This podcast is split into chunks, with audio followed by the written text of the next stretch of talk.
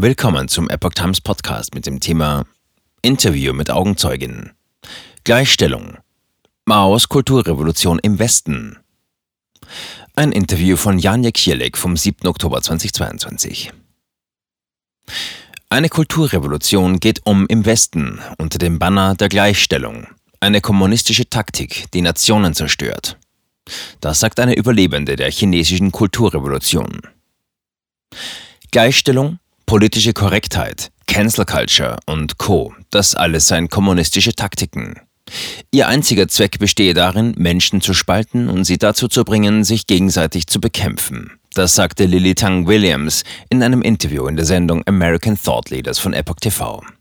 Williams ist eine Zeitzeugin der Kulturrevolution, die in China von 1966 bis 1976 unter Mao Zedong stattfand. Seit mehr als 30 Jahren lebt sie nun in den USA und kandidiert in diesem Jahr für den US-Kongress.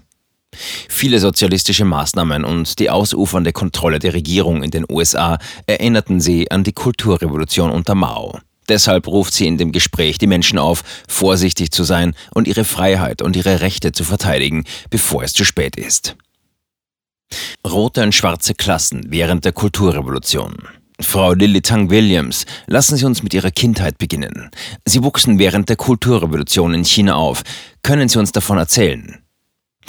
Ich wurde in Chengdu geboren, der Hauptstadt der Provinz Sichuan im Südwesten Chinas, in der Nähe von Tibet. Meine Eltern waren ungebildete Arbeiter. Sie arbeiteten sechs Tage in der Woche in einer staatlichen Fabrik. Wir lebten mit acht anderen Familien mit Kindern zusammen und teilten uns ein Badezimmer. Sie alle arbeiteten in der Fabrik meines Vaters. Da die Erwachsenen sechs Tage in der Woche arbeiteten, hatten wir keine Zeit für die schönen Dinge des Lebens. Das Leben bestand nur aus Leid. Jeder Tag drehte sich um Politik. Wir wohnten direkt neben einer Schule. Morgens um 6.30 Uhr schrillte der Lautsprecher, Steht auf, geht zur Arbeit, geht zur Schule. Niemand konnte ausschlafen. Dann sangen wir rote Lieder. Ich war zwei Jahre alt, als die Kulturrevolution unter Mao begann. Meine Erinnerungen beginnen, als ich vier oder fünf war, auf dem Höhepunkt der Kulturrevolution. Damals gab es in der Nachbarschaft meiner Großmutter einen großen öffentlichen Platz. Dort fanden die Kampf- und Kritiksitzungen mit den sogenannten schwarzen Klassen statt. In der klassischen marxistischen Theorie gibt es die Unterdrücker und die Unterdrückten. Unter den Unterdrückern gibt es fünf schwarze Klassen. Unter den Unterdrückten gibt es fünf rote Klassen. Ich war rot. Ich musste nicht an den Kampfsitzungen teilnehmen, aber andere Menschen gehörten zu den schwarzen Klassen. Sie mussten zu den Kampfsitzungen gehen, sich öffentlich demütigen lassen und ihre Familie und ihre Vorfahren denunzieren. Wenn sie sich nicht ordentlich entschuldigten oder ihre Familie nicht denunzierten, wurden sie mit Steinen beworfen. Sie konnten sogar in Konzentrationslager geschickt oder hingerichtet werden. Indoktrination an Schulen. Sie waren eine junge Pionierin und beteiligten sich an all den kommunistischen Jugendorganisationen. Später traten sie der Kommunistischen Partei Chinas bei. Glaubten sie an die Ideologie? Ich glaubte alles, vor allem wegen der Indoktrination in der Schule und wegen dem, was ich auf dem öffentlichen Platz gesehen habe. Jeden Tag sah und hörte man das. Die Kommunistische Partei kontrollierte die Presse, alle Medien, Fernseh- und Radiosender und natürlich auch mich. Jeden Tag liefen die Parolen über den Lautsprecher im Klassenzimmer, die Lehrer indoktrinierten uns. Schon in der Grundschule mussten wir jede Woche an einem Kurs teilnehmen, den sie moralische Charakterbildung nannten. Aber eigentlich war es der Kurs für politische Korrektheit. Jeder musste daran teilnehmen. Dann hörte man im Wesentlichen den Lehrern der Partei zu. Alle Lehrer arbeiteten für die Regierung, also hatten sie die gleichen Narrative. Die Generation meiner Eltern wurde einer totalen Gehirnwäsche unterzogen. Und auch ich glaubte, wir müssten die schwarzen Klassen beseitigen. Sie wären Feinde des Volkes und des Staates. Ich habe das alles geglaubt. Woher sollte ich die Wahrheit denn auch kennen? Ich hörte das jeden Tag. Jeden Tag wurde mir politisches Zeug vorgesetzt. In der Schule hatte ich viele Jahre lang gesungen, es lebe China, die Partei möge weitere 10.000 Jahre leben. Junge Menschen befürworten Gleichstellung und Sozialismus.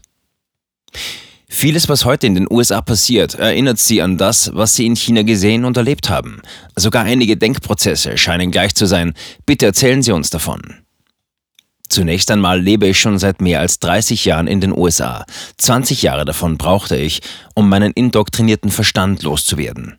Ich bin nicht hierher gekommen, um für ein Amt zu kandidieren oder mich in die Politik einzumischen. Ich kam hierher, um Freiheit und ein besseres Leben zu haben. Alles andere interessierte mich nicht. Ich war also nicht politisch. Als ich 2008 aufwachte, bemerkte ich einige Dinge. In Amerika geht etwas vor sich, das mir wirklich nicht gefällt. Wie kommt es, dass die Regierung immer größer wird und immer mehr Einfluss hat? Sie verwendet auch einige Begriffe, die wie kommunistische Begriffe erscheinen. Das fiel besonders auf, als Barack Obama Präsident wurde. Er sagte, wir müssen Amerika von Grund auf neu gestalten. Zu welchem Land soll es denn werden? Ich bin wegen Amerika hierher gekommen, aber er wollte es neu gestalten.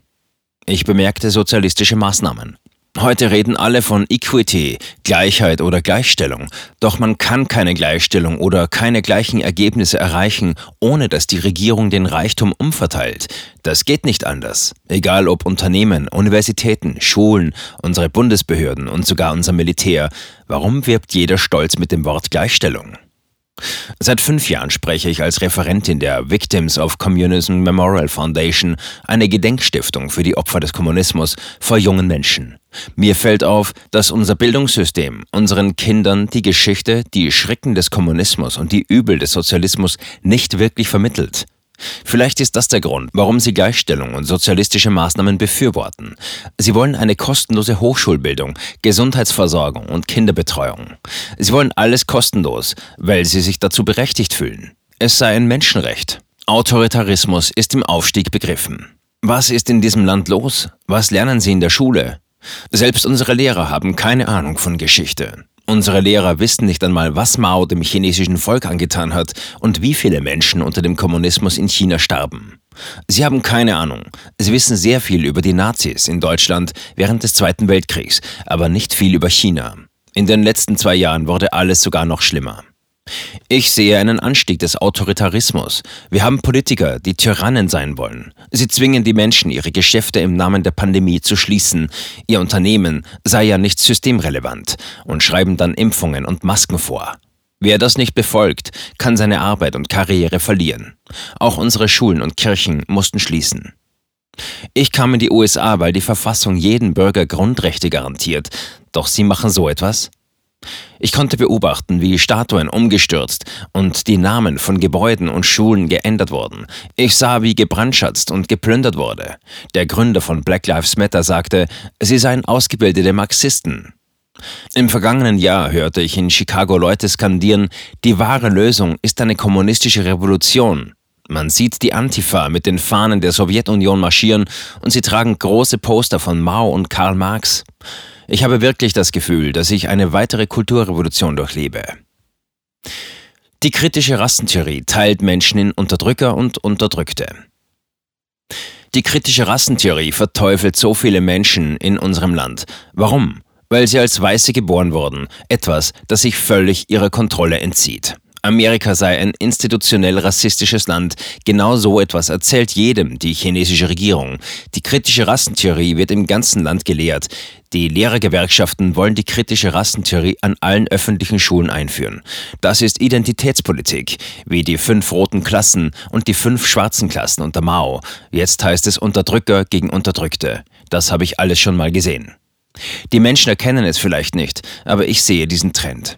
Wir nutzen die Identitätspolitik, um die Bürger zu spalten und sie dazu zu bringen, sich gegenseitig zu bekämpfen, anstatt gemeinsam an der Lösung der Probleme unseres Landes zu arbeiten. Ich sehe, dass Verwandte während des Lockdowns nicht miteinander sprachen. Sie zeigten sogar ihren Nachbarn an, weil diese in ihren Häusern Partys feierten und so gegen die Einschränkungen verstießen. Was ist hier eigentlich los? Wie kommt es, dass sich die Kulturrevolution wiederholt? Zerstörung der vier Alten in den USA. Die Menschen könnten ihnen widersprechen und sagen, während der Kulturrevolution starben zig Millionen Menschen, sie wurden getötet oder sind verhungert. Das ist hier nicht der Fall. Das ist keine Kulturrevolution. Aber sie werden die vier Alten, alte Denkweisen, Kultur, Gewohnheiten und Sitten zerstören, genau wie es die Kommunisten in China taten. Deshalb müssen wir an unseren Rechten nach dem zweiten Zusatzartikel der US-Verfassung festhalten, das Recht auf Besitz und Tragen von Waffen. Wir müssen jetzt von unserer Redefreiheit Gebrauch machen. Wir können nicht schweigen und Angst davor haben, unsere Arbeitsplätze, Karrieren und Unternehmen zu verlieren. Denn wer außer uns kann sich wehren? Wer sonst kann unsere Freiheit und Meinungsfreiheit verteidigen, unsere Kinder schützen und das Land einen? Wir wollen nicht, dass die Sozialisten und die Tyrannen Amerika zerstören. Was sie während der Pandemie taten, ist unfassbar. Wir haben noch eine freie Welt. Warum kopieren die westlichen demokratischen Länder die Taktiken und Lockdown-Methoden der kommunistischen Partei und vertrauen auf ihre offiziellen Zahlen? In unserem Land werden Menschen in den sozialen Medien gecancelt, annulliert, abgesagt, weil sie nicht politisch korrekt seien. Wenn man vor 20 Jahren etwas gesagt oder getan hat, wollen sie einen heute canceln. Das ist genau das, was unter Mao in der Kulturrevolution passierte. Sie finden etwas, das man vor vielen Jahren geschrieben oder gesagt hat. Dann verteufeln sie einen als Unterdrücker, als die schwarze Klasse. Man verliert seinen Job. Man geht ins Lager. Man muss an den Kampfsitzungen teilnehmen. Haben Sie die Kampfsitzungen im heutigen Amerika gesehen? Man nennt sie Less Witness Training, Training, um weniger weiß zu sein. Radikale Linke. Alles ist rassistisch. Ich habe einen Freund in New Hampshire, der gerade gefeuert wurde. Er ist ein weißer Mann und arbeitet an einer Privatschule. Er sollte an diesem kritische Rassentheorie-Training teilnehmen, sich selbst prüfen und sagen, ich bin weiß und habe vielleicht eine versteckte Voreingenommenheit, ich bin von Natur aus rassistisch.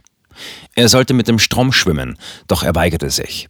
Er sagte, er müsse sich für nichts entschuldigen, er sei so geboren worden. Gemäß der Unabhängigkeitserklärung seien in unserem Land alle Menschen gleich geboren. Wir sollten Menschen nicht nach ihrer Hautfarbe und Rasse beurteilen. Das ist jedoch, was sie jeden Tag tun wollen. Was ist also der Unterschied? Die Chinesen wurden nach Klassen, politischen Ansichten und wirtschaftlicher Lage geteilt. Hier geht es um Hautfarbe, Rasse und die Geschichte. Warum also sollten Menschen aufgrund ihrer Geschichte verteufelt werden, nur weil sie als Weiße geboren wurden? Man wird zufällig in seine weiße Familie hineingeboren, das kann man nicht kontrollieren. Es ist auch nicht richtig, für das verteufelt zu werden, was man vor langer Zeit als Kind, Teenager oder junger Mensch gesagt und getan hat. Jeder verdient eine zweite Chance. Wir sollten den Rassismus in diesem Land genauso bekämpfen wie während der Bürgerrechtsbewegung. Wir sollten über die Einheit sprechen und dass Menschen nicht verurteilt werden sollten. Wie Dr. Martin Luther King sagte, beurteile Menschen nach ihrem Charakter und ihren Verdiensten, aber nicht nach ihrer Hautfarbe. In Wirklichkeit tun wir genau das Gegenteil. Der radikalen Linken zufolge ist alles rassistisch. Mathe an öffentlichen Schulen sei rassistisch. Die Advanced Placement Classes, Kurse auf College-Niveau an Schulen, werden gestrichen, weil sie rassistisch seien. Individuelle Leistung und die Meritokratie werden abgeschafft, genau das tat Mao während seiner Kulturrevolution. Unterstützer der Gleichstellung werden später zum Bauernopfer. Ihnen zufolge kann alles und jeder der Gleichstellung zum Opfer fallen. So etwas sahen sie auch im kommunistischen China. Diese Identitätspolitik ist eine sehr typische kommunistische Taktik, um die Menschen zu spalten und sie dazu zu bringen, sich gegenseitig zu bekämpfen. So macht man eine Kulturrevolution.